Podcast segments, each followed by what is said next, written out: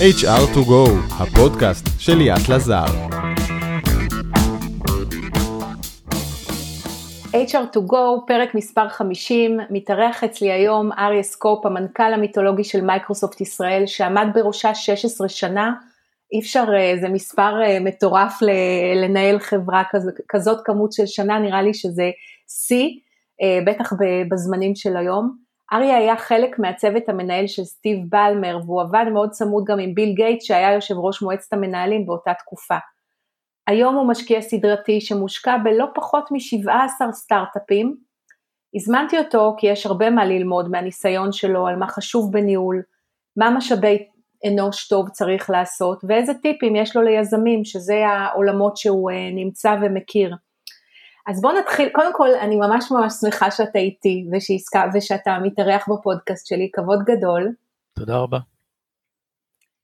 אמ, אז אה, בואו נתחיל עם זה שלא הרבה, לא יצא לי לראיין הרבה אנשים שהיו קרובים ככה לביל גייטס ולסטיב בלמר, הסלבס של עולם ההייטק, אה, ה-VIP של עולם ההייטק. אני רוצה קצת לשמוע על אה, איזה השפעה הייתה לקרבה שלך אליהם ואם, ובאיזה אופן זה תרם לך, גם לא לעשות וגם כן לעשות.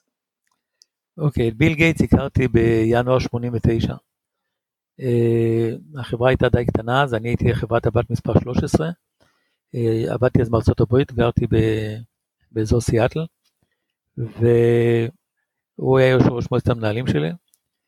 אה, היה לו כבר... נלחצת מזה דרך אגב, או שאותו לא, תקופה אני, בד... אני לא בדרך כלל לא נלחץ, אני ישבתי הרבה פעמים ליד ביבי, וגם הוא, שהוא מלא מעצמו, גם ממנו לא נלחצתי אף פעם. אז, okay. אוקיי.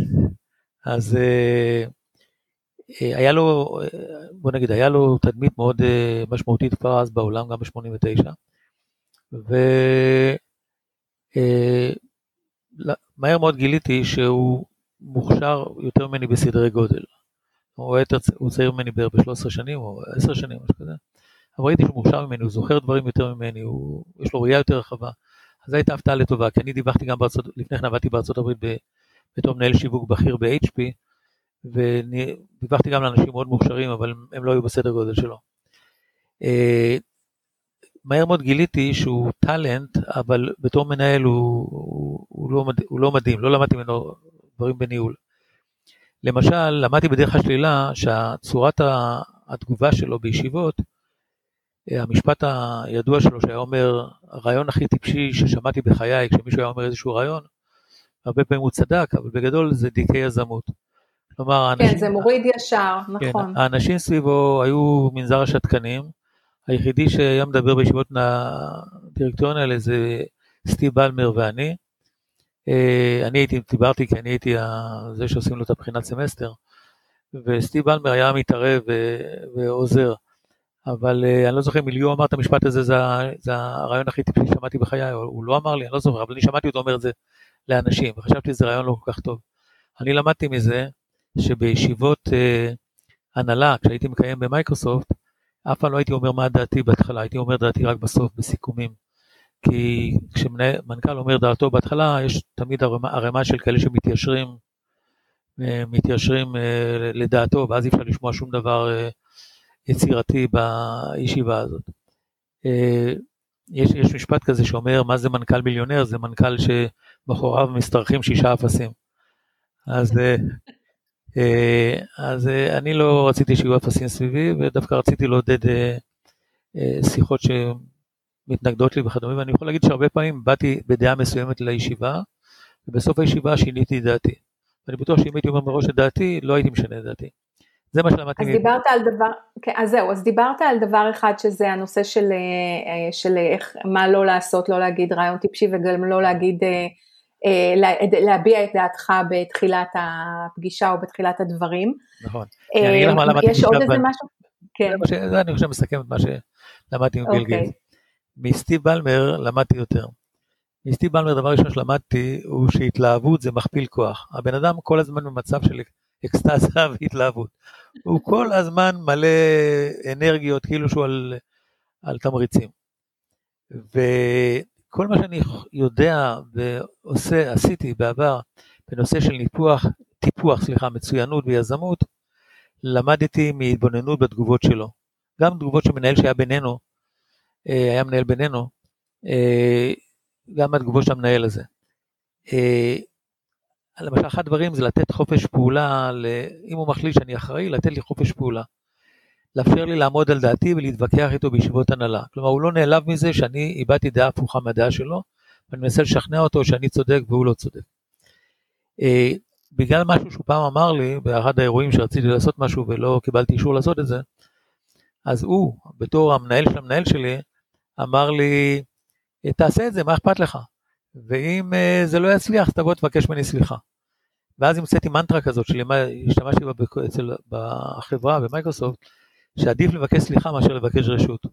כלומר, מישהו היה בא עם איזה רעיון יצירתי והיה אומר, תשמע, אני רוצה לעשות את הדבר הזה והזה, הייתי אומר תראה, לדעתי, נניח שהרעיון לא מצא חן בעיניי, לדעתי הרעיון הזה לא יצליח, אבל אם אתה רוצה לעשות את זה, תעשה את זה, זה לא משהו שתימדד עליו, אתה תימדד על המשימות שהחברה החליטה עבורך, או שאתה והחברה החלטתם, אבל לא מפריע לך לעשות את זה אם יש לך זמן לעשות את זה, ואם זה יצליח מאוד וזה משהו חדש, אז אני בטוח שכולנו נעריך את זה ובטח יעזור לך בקידום ובתדמית שלך, ואם זה לא יצליח תבוא תבקש סליחה.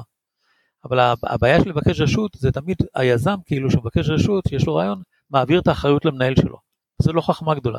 כי מנהלים לא לוקחים סיכונים כמו יזמים. מנהלים לקח להם הרבה זמן להגיע לתפקיד שלהם, ובדרך כלל חוששים מלקחת סיכונים. לעומת זאת עובדים מהשורה, אלה הממציאים העיקריים בחברה, הם מוכנים לקחת סיכונים, ובייחוד בחברה שהתרבות לא... הארגונית שלה אומרת, תבקש סליחה אם זה לא יצליח.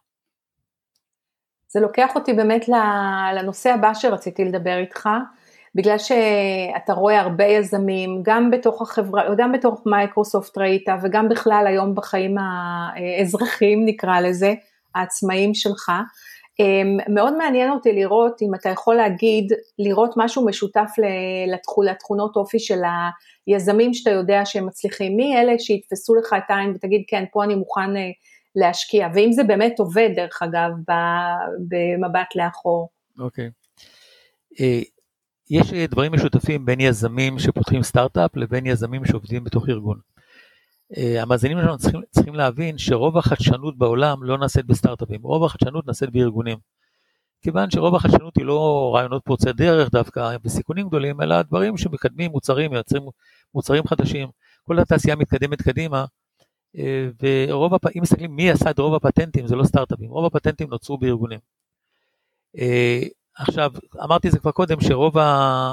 היזמים שנמצאים בתוך ארגון נמצאים בדרך כלל דרגות נמוכות, זה לא מנהל החדשנות, זה לא ה-CTO, זה לא, אה, זה לא אנשים כאלה. והארגון צריך לייצר מין אווירה כזאת שאותו יזם יכול לבוא, אה, להגיע עד אפילו עד המנכ"ל ולהציע לו רעיונות פורצי דרך. מה שמשותף לשני הסוגים האלה של הסטארט-אפים, אה, לשני סוגים של היזמים, זה שבדרך כלל הם מאוד מתלהבים מהרעיון שלהם, יש להם ברק בעיניים. זה בתוך הפנים, הפנים הארגוני בדרך כלל מתייחס להגדרת התפקיד שלו בתור המלצה, כלומר הוא חושב שהוא צריך לעשות הרבה יותר דברים. הם בדרך כלל מאוד בטוחים בעצמם, הם אה, חושבים שהם מסוגלים להשפיע. אלה שבתוך הארגון, בדרך כלל אחת התכונות שנתקלתי בהן, הם כל הזמן חייבים, חייבים עידוד והכרה בתרומה שלהם. כלומר, כל הזמן רוצים להרגיש שהארגון הזה מעריך את העובדה שהם עושים מעבר לתיאור תפקיד שלהם. עוד דבר שמצאתי בארגונים, שרוב היזמים הממציאים הם אה, שונאים בירוקרטיה, הם, לא, הם שונאים את הנהלים, לא אוהבים שיש הרבה נהלים בחברה. כך שחברה שיש בה הרבה נהלים, או ארגון ממוסד מאוד, בדרך כלל הרבה חדשנות לא תהיה בו. רוב החדשנות שתקרה בו, תקרה על ידי רכישה של סטארט-אפים.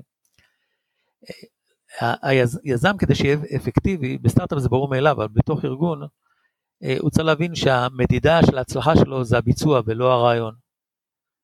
אה, עוד, עוד בעיה שלפעמים יש ביזמים בתוך ארגונים, שהם דורשים תחזוקה מרובה, הרבה פעמים זה כל מיני אה, מדענים ברוחם וממציאים, ו, ויש להם רעיונות כל חמש דקות, והם כל הזמן מגיעים וכל הזמן מנסים לשכנע שיש להם משהו חדש, אז צריכים באיזושהי צורה להרגיע אותם, ולא, כי למנהלים בדרך כלל אין יותר מדי זמן לתחזוקה של עובדים שלהם. בוא נדבר רגע על היזם של הסטארט-אפ, הבעיה שלו הרבה יותר קשה מהיזם הארגוני. הוא צריך להקים צוות קודם כל, זאת אומרת שהוא צריך לדעת לבחור שותפים, לדעת לעבוד איתם בהרמוניה, לזהות ש... כי חלק גדול מהסטארט-אפים אה, נופלים כי יש מריבות בין השותפים או אי הסכמה על הדרך. צריך להיות לו מספיק כריזמה והבנה של הנושא ואינטליגנציה בשביל לשכנע משקיעים להשקיע בו כסף. והוא צריך להיות גם מצב כזה שהוא יכול להתקיים כשאין לו כסף, כשאין השקעות. לכן רוב הסטארט-אפיסטים שעושים את הסטארט-אפ הראשון שלהם ומתחילים כמעט מכלום, הם בדרך כלל חסרי, מש... הם לא. בעלי משפחה, הם לבד ויכולים לסבול את העובדה שאין להם משכורת איזושהי תקופה. בעלי משפחה בדרך כלל חוששים יותר מה... לייצר... להקים סטארט-אפ. רוב הסטארט-אפים שאני רואה, ואני רואה, אני רואה כל חודש אני רואה לפחות אה, עשרה. אז רוב הסטארט-אפים שאני רואה מבינים בדרך כלל בטכנולוגיה ובמוצר, חלקם יותר בטכנולוגיה, חלקם יותר שבאו מרקע של פיתוח, חלקם יותר במוצר, אבל הם בת... בעבודה היומיומית שלהם הם גם מנכ"ל וגם מנהל פיתוח וגם מנהל מוצר וגם מנהל שיווק וגם מנהל מכירות וגם מנהל כספים. דרך אגב, אני עשיתי את כל התפקידים האלה שהקמתי את מייקרוסופט. היינו שלושה אנשים שהקמתי את מייקרוסופט, והייתי כמו סטארט-אפיסט כזה, שאת כל התפקידים האלה שתיארתי עכשיו, עשיתי אותם. ולא כל אחד, אני, כן, אני, אני אה, הייתי כבר באותו זמן מנהל שיווק בארצות הברית, והייתי מנכ"ל HP לפני כן בישראל, אז היה לי רקע בהרבה מאוד תחומים כאלה. אבל רוב הסטארט-אפיסטים, כמו שאמרתי, הם צעירים, ואין להם אה, רקע בכל הנושאים האלה. אה, עכשיו, אני יכול להגיד שאחרי כל ה... אני השקעתי כבר יותר מ-20 סטארט-אפים, לא, את הזכרת 17, אבל השקעתי כבר יותר מ-20. נשארו 17 כי שלושה עשו אקזיטים. שלושה עשו אקזיטים, נכון. כן, כן. ועכשיו, אף אחד מהאקזיטים הזה לא זה דבר שנקרא הום רן, הום רן אומר שעושים פי 10 על הכסף. עכשיו, אני לא הצלחתי לגלות את הנוסחה, איך בוחרים סטארט-אפיסט שיעשה הום רן, פי 10 לכסף. אני גיליתי דבר אחד, שמזל תמיד עוזר, שרוב הסטארט-אפים שהצליחו מאוד ועשו אקזיט, פשוט היה להם, יש לי סטארט-אפים שממש נמצאים בקרבה מאוד לאקזיט, ומשהו בקורונה קורה, ומשהו בזה שצריך לרכוש אותם קורה, ופה קורה. לכן תמיד אלמנט מאוד חשוב בחיי הסטארט-אפ זה מזל. זה לא הדבר היחידי, אבל תמיד צריכים איזשהו מזל, שברגע הנכון, בזמן הנכון, תדבר עם ה... זה שצריך, שאתה פותר לו את הבעיה. אני פעם שאלתי בקורס יזמות, אני למדתי באקדמיה, הייתי פרופסור אה, שש שנים, אז שאלתי סטארטאפיסטים, למדתי קורס יזמות, שאלתי סטארטאפיסטים, מה הסיבה העיקרית שלפי דעתם שהסטארטאפים נסגרים? והם אמרו, לא, המוצר לא נכון, השוק לא, לא מספיק גדול. והסיבה היחידה שהסטארטאפים נסגרים, כי נגמר להם הכסף. זו הסיבה שנגמר להם הכסף. רוב הסטארטאפים האלה, ההבדל בין הסטארטאפ שלי שקראו לו מייקרוסופט ישראל לבין סטארטאפ אמיתי, הוא שלי לא נגמר הכסף, כי מייקרוסופט תמיד, כשהיה לי מחסור בכסף, הייתה מזרימה לי כסף. אם כל הזמן הייתה צריכה להזרים לי כסף, הייתה מפטרת אותי. אבל בגדול, היה גיבוי לתקופות חלשות. לסטארטאפיסט רגיל אין את הגיבוי הזה, ולכן חלק מהסטארטאפים שנסגרים היו סטארטאפים מצוינים, היו יכולים להצליח בצורה לא רגילה אם היו חלק מחברה גדולה, ופשוט נגמר להם הכסף, והיו בתקופה שהם לא הצליחו... אה, אז זה, כן.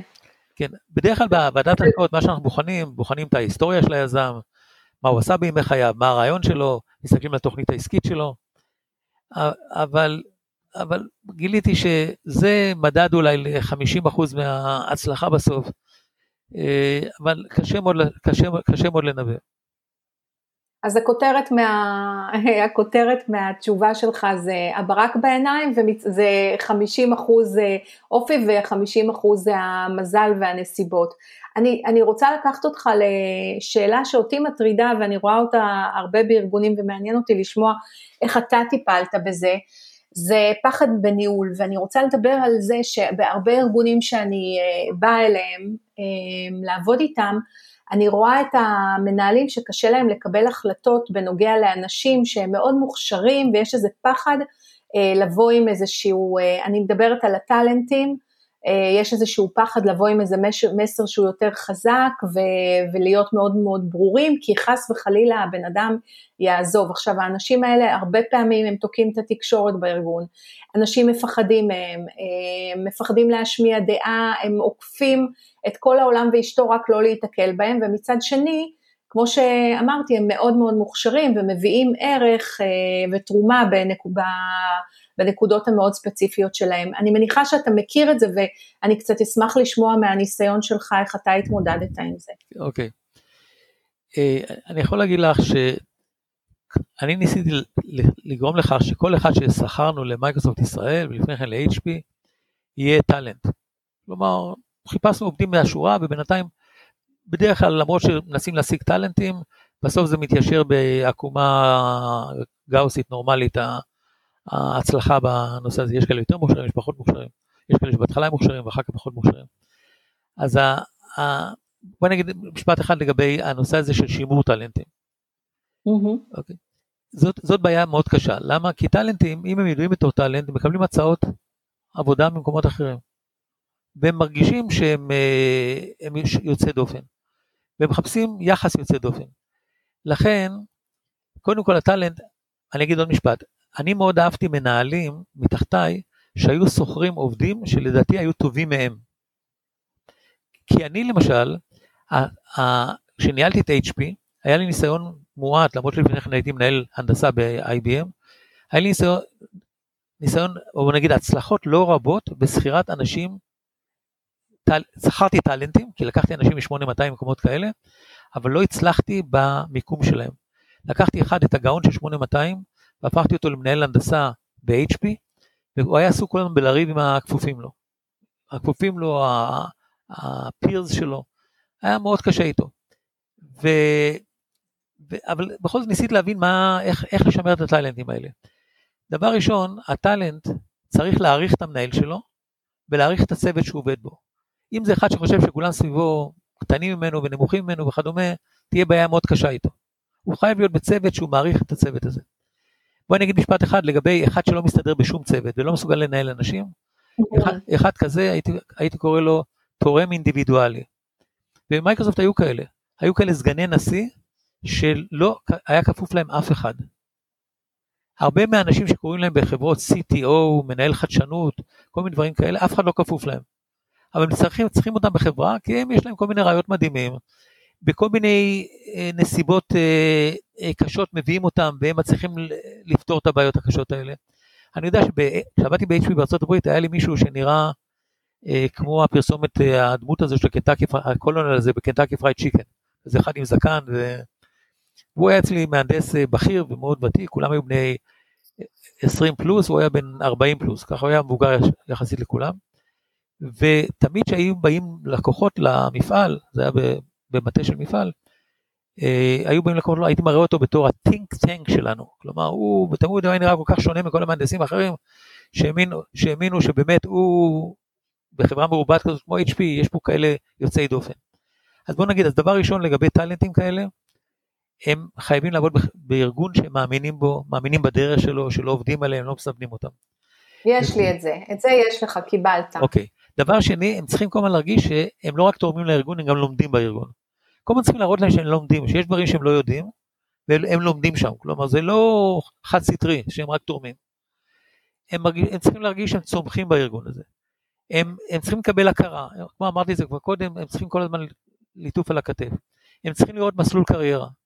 וכמו שאמרתי קודם, אחד כזה שמגיע בסוף אומרים לו, תראה, אתה מדווח למנכ"ל, אתה אומנם אין לך כאלה שכפופים לך, אבל בחברה שלנו אה, רוחב מוטת השליטה היא לא קובעת כלום, מה שקובע זה התפקיד שלך ולמי אתה מדווח, ואתה מדווח למנכ"ל.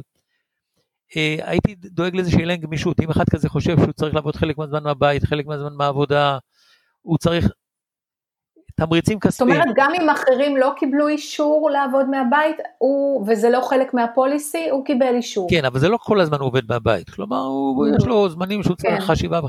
כלומר, אם הייתי חושב, חושב שהעבודה הזאת מהבית לא יוצא שום דבר, הוא היה נבחן כמו כולם על, תוצ... על, על execution, על תוצרת. לא על... אה, לא הייתי מסתכל, מסתכל עליו כמו איזה איינשטיין שיצא לנו נוסחאות בפיזיקה. הוא צריך בסוף נבחן על אה, מה הוא מביא לחברה. איזה תועלת הוא מביא לחברה. אז אם הוא הלך הביתה והוא חזר והוא יושב בבית וקורא ספרים ומרחיב את הידע שלו בפיזיקה, זה לא, לא עוזר לנו. אה, עכשיו, טאלנט כזה גם בדרך כלל צריך להבין איך מתקדמים בחברה הזאת, מה קורה בה, לאיזה כיוון הולכים. כלומר, כמו שאמרתי קודם, אחד כזה מתייחס לתפקיד, לתפקיד שלו, להגדרת התפקיד שלו בתור המלצה, ולכן אה, הוא צריך להרגיש, אה, הוא צריך להרגיש שהוא אה, מקבל יחס יוצא דופן. לגבי, אז לגבי השימור אמרתי, יצירה, מה קורה עם אחד כזה שיש לו בעיות ביחסי אנוש? כן. אמרתי את זה כבר קודם, הייתי נותן לו אתגרים רציניים שלא דורשים כפיפים. לא דורש. ואנשים שלא מדווחים אליו, אלא צוותים אחרים, היו עוזרים לו. כלומר, הוא לא יכול היה לתת להם פקודות, אבל אנשים אחרים היו, היו מקבלים אה, משימות לעזור לו בכל מיני דברים, אבל הוא לא היה מנהל שלהם. כלומר, הוא לא קבע את הקידום שלהם, הוא לא יכול היה לריב איתם, הוא לא יכול לקבוע את המשכורת שלהם. הם היו פשוט עוזרים לו בדברים שהוא צריכים יותר מבן אדם אחד. אבל הוא היה בן אדם שעבד לבד, ניהל פרויקטים לבד, עם, בלי אנשים תחתיו. אה, יש לך סיפור על הבחור מ... בתחילת הדרך מ-8200 ש... כן, אני הזכרתי אותו קודם, שהוא היה רב עם, כן, כל, נכון. ה... עם כל החבר'ה נכון, עם כל החבר'ה ב-HP. נכון, אבל גם היה טיפול, כן, כן, נכון. עכשיו, הבחור הזה, זה מה שעשיתי איתו בסוף. בסוף לקחתי אותו, עשיתי, עשיתי אותו מנהל פרויקטים מסובכים, פרויקטים מול השב"כ, מול המוסד, מול פה, מול שם, שהוא היה בן אדם יחיד, וכל הפרויקט עצמו היה נעשה על ידי חברה חיצונית, הוא היה פשוט הנציג שלנו בפרויקט, הוא הוביל את הפרויקט מבחינה רעיונית, שהיה מאוד חשוב. והתייחסנו אליו בתור מנהל פרויקט, והוא דיווח לי, למנכ"ל. אז, אז הוא קיבל את כל הדברים וניסינו להימנע מהחסרונות. אם שום דבר לא עוזר והבן אדם הזה הוא מין דמות רעילה בחברה, צריך לפטר אותו, אין מה לעשות. ומנהל צריך לדעת לפטר. מנהלים שלא יודעים לפטר, אה, יש להם בעיה. כלומר, אני הכרתי מנהלים, גם כאלה שהיו כפופים לי, שבמקום לפטר עובד שלא הצליח, היו ממררים את חייו. אני לא חושב שהשיטה היא למרר חיים של עובדים. אני חושב שהתפקיד של מנהל זה לעזור לעובד להצליח, לנסות לגרום לו בכל דרך אה, לעזור לו, ואם לא מצליחים זה לפטר, לעזור לו אפילו להשיג עבודה במקום אחר. תראי, הייתי אומר לעובד, זה שאתה, כרגע אנחנו מפטרים אותך, זה לא אומר שאתה לא בסדר, כי לא היית מתקבל מראש לעבודה אצלנו אם לא היית בסדר. לפי דעתי אתה mm. מוכשר מאוד, אחרת לא היינו מקבלים אותך לעבודה.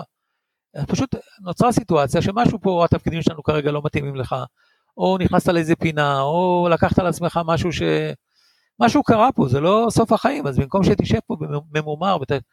ותחזור הביתה ותשפוך את כל זעמך למשפחה, נעזור לך למצוא תפקיד אחר, לא נספר לאף אחד שפיטרנו אותך. אני חושב שאתה מאוד מוכשר, אבל אצלנו אין, לא, אין, לך, אין לך תפקיד כרגע. ואני יכול להגיד לך, אני יושב היום בדירקטוריון של אה, מישהו שפיטרתי אותו. הוא חשב ש... אה, כן, עשית את זה טוב אז, יפה, כן, אז יש פה, יש פה לא- קבלה. לא- אחרי כן שהוא, הוא הקים, קודם כל הוא לא התקבל לעבודה בשום מקום אחר, אז הוא הקים סטארט-אפ בעצמו, והיינו עושים ספורט ביחד, ואחר כך כשהסטארט-אפ הזה גדל והפך להיות חברה, חברה יותר גדולה, אז uh, הוא הזמין אותי לדירקטוריון, בדירקטוריון שלו כבר 7-8 שנים. יפה, זה אומר שעשית באמת עבודה טובה גם בניהול של, שלו וגם בניהול הסיום שלו. אה, שאלה אחרונה, ואנחנו נקדיש אותה למשאבי אנוש, שיש לך הרבה שנות קילומטראז' של עבודה עם, אה, עם אנשי משאבי אנוש, מה התפקיד שלהם לתפיסתך, איך הם יכולים להיות business partners אמיתיים? אוקיי, אוקיי, אולי, אולי אני אגיד קודם, מה לפי דעתי התפקיד של המנהל. אוקיי. אוקיי. אמרתי את זה כבר בכמה מילים קודם. התפקיד של המנהל, והמנהל צריך להבין את זה, הוא לא בוחן של משרד החינוך שבוחן את העובדים שלו. התפקיד של המנהל זה לעזור לעובדים שלו להצליח, לתת להם תמיכה, לתת להם אמפתיה, לעשות להם mentoring, להגדיר להם משימות שניתנות להשגה. הוא צריך לשכור אותם, הוא צריך זה שמחליט על השכירה, הוא צריך לחפש להם מסלול קידום, הוא צריך לדאוג לתוספות שכר, הוא כמובן במסגרת הסל שמוגדר בחברה הזאת, הוא צריך לטפל בבעיות אישיות והוא צריך לפטר. אני מכיר, הכרתי כאלה מנהלים שהיו, כשהיו צריכים להגיע לפיטורין, היו שולחים את האדם למשאבי אנוש. בעיניי זה לא מנהל רציני. לגבי משאבי אנוש, משאבי אנוש, א', יש למשאבי אנוש פריבילגיה מאוד גדולה, שהם מדווחים בדרך כלל למנכ"ל, שזה פריבילגיה מאוד מאוד גדולה. אה, זה תפקיד כאילו ייחודי, מדווח למנכ"ל, יש להם אוזן קשבת של המנכ"ל. דבר ראשון, הם קובעים, הם עושים את הנהלים בחברה, אבל הם צריכים להבין שנהלים צריך להתאים ל-95% מהעובדים, ותקדימים זה לא הדבר, הדבר שצריך, חברה לא צריכה להתנהל מפ, על ידי פחד מתקדימים. ויש לי סיפורים, אני לא רוצה להעלות אותם, יש לי סיפורים מדהימים על נושא של פחד מתקדימים. אה, ואני תמיד לא פחדתי מתקדימים. באתי ואמרתי, לכל מקרה יש נוהל ויש יוצא מהכלל, ואם היוצא מהכלל הזה הוא לא משהו שמשפיע בצורה רוחבית על 90% מהחברה, אלא 5% מהחברה, מהעובדים בחברה, יכול להיות שזה משפיע עליהם, ואם יהיה לך זמן, אני אספר לך, תן לך דוגמה כזאת, אז, אה, אז אה, לא נורא. תן לי דוגמה, כן, תן לי דוגמה. אני יכול לתת לך אפילו שתי דוגמאות. בבקשה. אני אתן לך אפילו שתי דוגמאות. דוגמה ראשונה, אה, מישהו שחזר, אני הייתי מנהל בארצות הברית, והייתי צריך להחזיר מישהו לישראל. ישראל שעשה רילוקיישן, ישראלי שעשה רילוקיישן והיה צריך לחזור. זה שהיה צריך לחזור, בא אליי ואמר לי, תשמע, יש לי בן שהוא בן 17, כבר מגיע לו זכויות של עולה חדש, שהוא חוזר לישראל, או תושב חוזר, או משהו כזה, ואתם מחזירים אותי, נותנים לי אה, מכולה בגודל כזה וכזה, אבל אני רוצה להתחלק במכולה עם הבן שלי, גם לא יש זכויות. אני רוצה שחצי מהמכולה תהיה על שמי וחצי מהמכולה תהיה, או שני שליש על שמי ושליש על שם הבן שלי, שגם הוא ייקח לעצמו אה, דברים ארצה. אה, ומשאבי אנוש אמרו לי אין דבר כזה, אנחנו הרלוקיישן של המנהל הזה, אנחנו לא נייצר שני שטרי מטען, אחד לעובד שלנו ואחד לבן שלו, מי מכיר בכלל את הבן שלו? אז שזו בעיה מאוד קשה. אז אני חשבתי ככה, כמה ישראלים חוזרים לישראל עם בן אה, שיש לו, בן 17 שמגיע לו זה, כמה מקרים כאלה היו בהיסטוריה שלי? בטח אף אחד. ואז אמרתי, מהשמי אנוש התעקשו, אנחנו לא נשלם על זה. שלחתי את המשלוח לישראל, כאילו ששלחתי חומר לתערוכה, על חשבון תקציב השיווק שלי. Mm. לכן משאבי אנוש צריכים להבין, שאם יש מנהל דעתן וחזק, הוא ימצא דרך לעקוף אותם. עכשיו, מה, למה, למה לעקוף זה לא רעיון מצוין טוב לחברה? כיוון שאם הסיפור הזה, עכשיו שאני מספר את הסיפור אחרי 40 שנה, לא קרה כלום, אבל אם הסיפור הזה היה מתפשט, היו, מגלי, היו מגלים שבחברה הזאת, החברה הזאת שאני מדבר עליה, זה ה-HP בארצות הברית, אפשר לעשות דברים הגיוניים רק על ידי תחמון משאבי אנוש. ולא רוצים שזה יהיה המצב. יש, יש לי עוד, עוד דוגמה אחת קצרה, מישהו בחברה אחרת, ש... אה, את העבודה כי לא נתנו לה רכב, וקראו לה מיד חזרה ואמרו לה, תשמעי, אה, מישהי עזבה אותנו כרגע ויש לנו תפקיד לחודשיים כי משיקים מוצר, ואנחנו אה, רוצים שאת החודשיים האלה יהיה לך לעשות MBA, הבחורה הזאת. במקרה זה הבת שלי, אז בואו נגיד את זה. אז יהיה לך לעשות MBA, עזבה את החברה על רקע זה שלא נתנו לה רכב. אז היא אמרה, תשמעו, אבל הבחורה הזאת שאני מחליפה אותה, שהולכת להשיק מוצר, יש לה רכב. אני הולך לקבל את הרכב שלה? ולבת שלי אין בעיה של אה, רכבים, כי אני קונה לה רכבים כל מה שמבקש, מתי שמבקש ממני. אבל אצלה זה היה פרינציפ, שבחברה הזאת משום מה לא, היא החליטה שלגברים נותנים רכבים, לנשים מפלים אותם לרעה. לא יודע אם זה נכון או לא. אז אמרו לה, כשהמנהל אמר לה, אין שום בעיה, זאת שעזבה אותך, הרכב שלה נמצא בחנייה, קבלי את הרכב שלה, אין שום בעיה. אבל היא אמרה, אבל יש לי עוד תנאי, שאני אמנם אעשה את כל העבודה של ההשקה, את כל מה שצריך להשיק את המוצר הזה, אבל כיוון שאני עושה MBA ואני לומדת בימי חמישי-שישי, אני אעבוד רק ארבעה ימים בשבוע פיזית במשרד. אני מבטיח לך שאני אעבוד גם בשבת, בשישי, על חשבון הזמן שלי, אני אעשה את כל העבודה. אבל אני אעבוד רק 40 בשבוע, ולכן אני מוכנה להסתפק ב-80% מהשכר שהיה לאי. פייר, נכון? רק 80% mm-hmm. מהשכר, אני אעשה את כל התפקיד שהיא עשתה, יש לכם עסקה נהדרת ב-80% שכר. הוא אמר למנהל, פנטה, מצוין, אין שום בעיה. חוזר אליי חפוי, חוזר אליי חפוי, חפוי ראש אחרי שבוע, ואומר, תשמעי, הכל בסדר, אבל אי אפשר לתת לך רכב. היא אומרת, למה אי אפשר לתת לי רכב? כי אצלנו בחברה אפשר לקבל רכב רק אם אתה עובד ב-100% משרה, לא ב-80% משרה. Mm. אז היא אמרה לו, טוב, אז אני, אז אני לא בא, לא בא, לא בא לעבודה. אז הוא אומר, מה, את יודעת מה, יש לי רעיון. את תעבדי ב-100% משרה, תקבלי 100% שכר, ופשוט חמישי-שישי תעבדי מהבית. הלוא זה מה שהציע מההתחלה. והיא כן. רק לקבל 80% שכר. אבל בשביל להתגבר על השיטה הזו של הנוהל שעשו, כמה פעמים בחברה הזאת יהיה מישהו שייקח 80% שכר, ייקח את כל העבודה, יעשה בדיוק MBA חמישי-שישי, ויתעקש על רכב. זה לא מקרה יוצא דופן של מישהו שיש לו פרינציפים בנושא הזה, שקצבנו אותו בנושא של רכב, ולעשות מזה תקדים, ולהגיד זה יעשה, זה יעשה לנו תקדים, זה, זה חשיבה מאוד שבלונית, שאני לא מקבל אותה. ו... אז הבנתי, אז הבנתי משהו אחד, כאילו אתה רוצה באמת את הראש הפתוח, מה עוד חשוב לך okay. אוקיי, ממשאבי אנוש? צריך למצוא איזושהי דרך שמשאבי אנוש נמדדים על, אני קראתי לזה, אבל לא יודע אם היום זה מקובל, לפני 20 שנה זה היה מאוד יוצא דופן, קראתי לזה אה, ציון או מד, מד הבריאות, מד הבריאות הארגוני, אני לא זוכר איך קראתי לזה בדיוק, מדד הבריאות, הבריאות הארגוני, מה זה היה הבריאות הארגוני? קבענו את הקריטריונים שמנהל משאבי אנוש נמדד עליהם, כמו למשל, שעושים סקר, סקר אה, דעות בזה, כמה שנים העובדים חושבים שהם יעבדו בחברה? מה הם חושבים על היושר בחברה? מה הם חושבים על קבלת החלטות בחברה? מה הם חושבים על מיליון דברים? ש, שאני, חושב, שאני חושב שזה מדד להראות שהחברה הזאת בריאה, אוקיי? Mm-hmm. כי רוב החברות חושבות שהן בריאות כשהן עושות את התקציב שלהן והן מוכרות טוב ללקוחות. אבל אני מדבר על מדד שקשור למשאבי אנוש. אה, דרך אגב, לימדתי קורס אחר ב-MBA של המכללה למינהל, ושם ממש לקחתי את הסטודנטים, התפקיד של הסטודנטים, היה לעשות עבודת גמר בתואר השני, בקורס שלי לפחות, עבודת גמר שהולכים למפעלים ונותנים לו המנכ"ל של המפעל, הם בנו את השאלון הזה של המד הבריאות, נותנים לו בסוף ציון של המד הבריאות הארגוני של המפעל שלו. שבשבילו זה היה מין ערך, ערך זה היה בייעוץ ארגוני, נכון. זה היה ערך מאוד גדול. והמחמאה הכי גדולה הייתה, שבחורה אחת שעשתה איזה מפעל, במפעל, מנהל המפעל אמר, תגידי, את יודעת איך לתקן את כל הבעיות האלה שגילית אצלי? בואי תעבדי אצלי בתור מנהלת משאבי אנוש. והיא קיבלה את התפקיד של מנהלת משאבי אנוש, אמרה, אם את יודעת לעשות את כל הדברים האלה שאת, שאת חושבת שצריך לעשות, בואי תעבדי אצלי. אז כשמנהל משאבי אנוש מספר על ההדרכה שהוא עשה, אז הדרכה זה נחמד, עשיתי איקס ימי הדרכה וכדומה.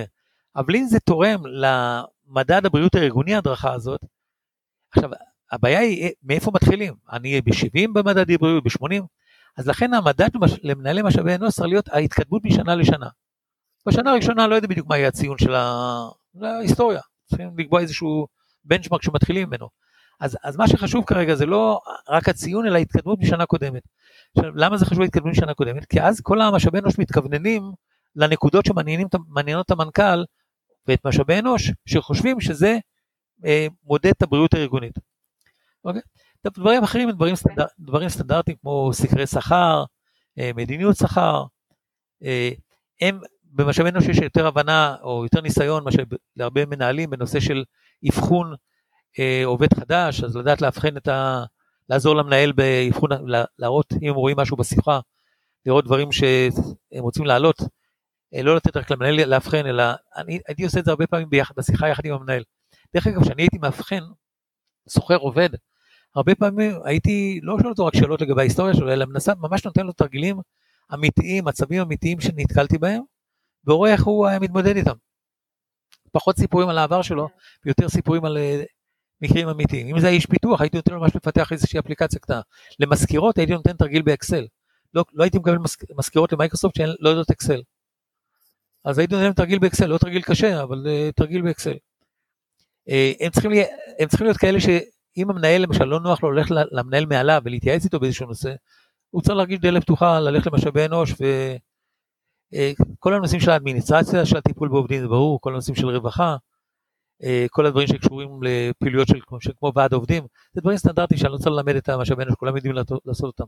אני חושב שהתרומה העיקרית שלי בשיחה הזאת היא העסק הזה של לייצר מין מדד כזה של לבדוק איך משתנה משנה לשנה. ודבר שני זה העסק הזה של נהלים זה חשוב, אבל לא לפחד מתקדימים. יפה, תודה, זה, זה באמת אה, מחדד ואני מסכימה איתך לגבי הנהלים, אני, אה, אני שמה יכולה, לה, יכולה קצת, יש כמה דברים שאני פחות, אבל אני יכולה אה, להבין את הראייה הכוללת וזה שבאמת צריך להסתכל על, גם על מקרה, אבל אני מכירה הרבה מנהלים שמאוד אוהבים כל הזמן להפר את הנהלים, ואז אתה אומר מול מי זה נכון, מול מה, נתת פה מקרים מאוד יוניק, אבל יש, אה, יש מין אה, מגמה כזאת של אה, לפרוץ את איפה שיש כלל, לפרוץ אותו. אנחנו... לפי זה, לא רעיון, זה לא רעיון טוב, כי חוק מאוד ידוע בניהול, זה pick your battles, תבחר את הקרבות כן. אל תהיה כל בקרבות. ואחד שכל הזמן מנסה להיות בקרבות, משהו דפוק באישיות שלו, אני מניח. כן, טיפוס, כן, מכירים כאלה. אה, אז תשמע, אני חושבת שאני מבחינתי אה, סימנתי אה, הצלחה על כל הנקודות ש... שרציתי לדבר איתך ולשמוע את האינפוטים שלך בנוגע ליזמים, לטאלנטים, למשאבי אנוש, אז תודה רבה ששיתפת ושהתארחת בפודקאסט שלי. תודה רבה לך על ההזדמנות, בשמחה רבה, אני תמיד שמח לדבר ולהשמיע את דעותיי. Gracias.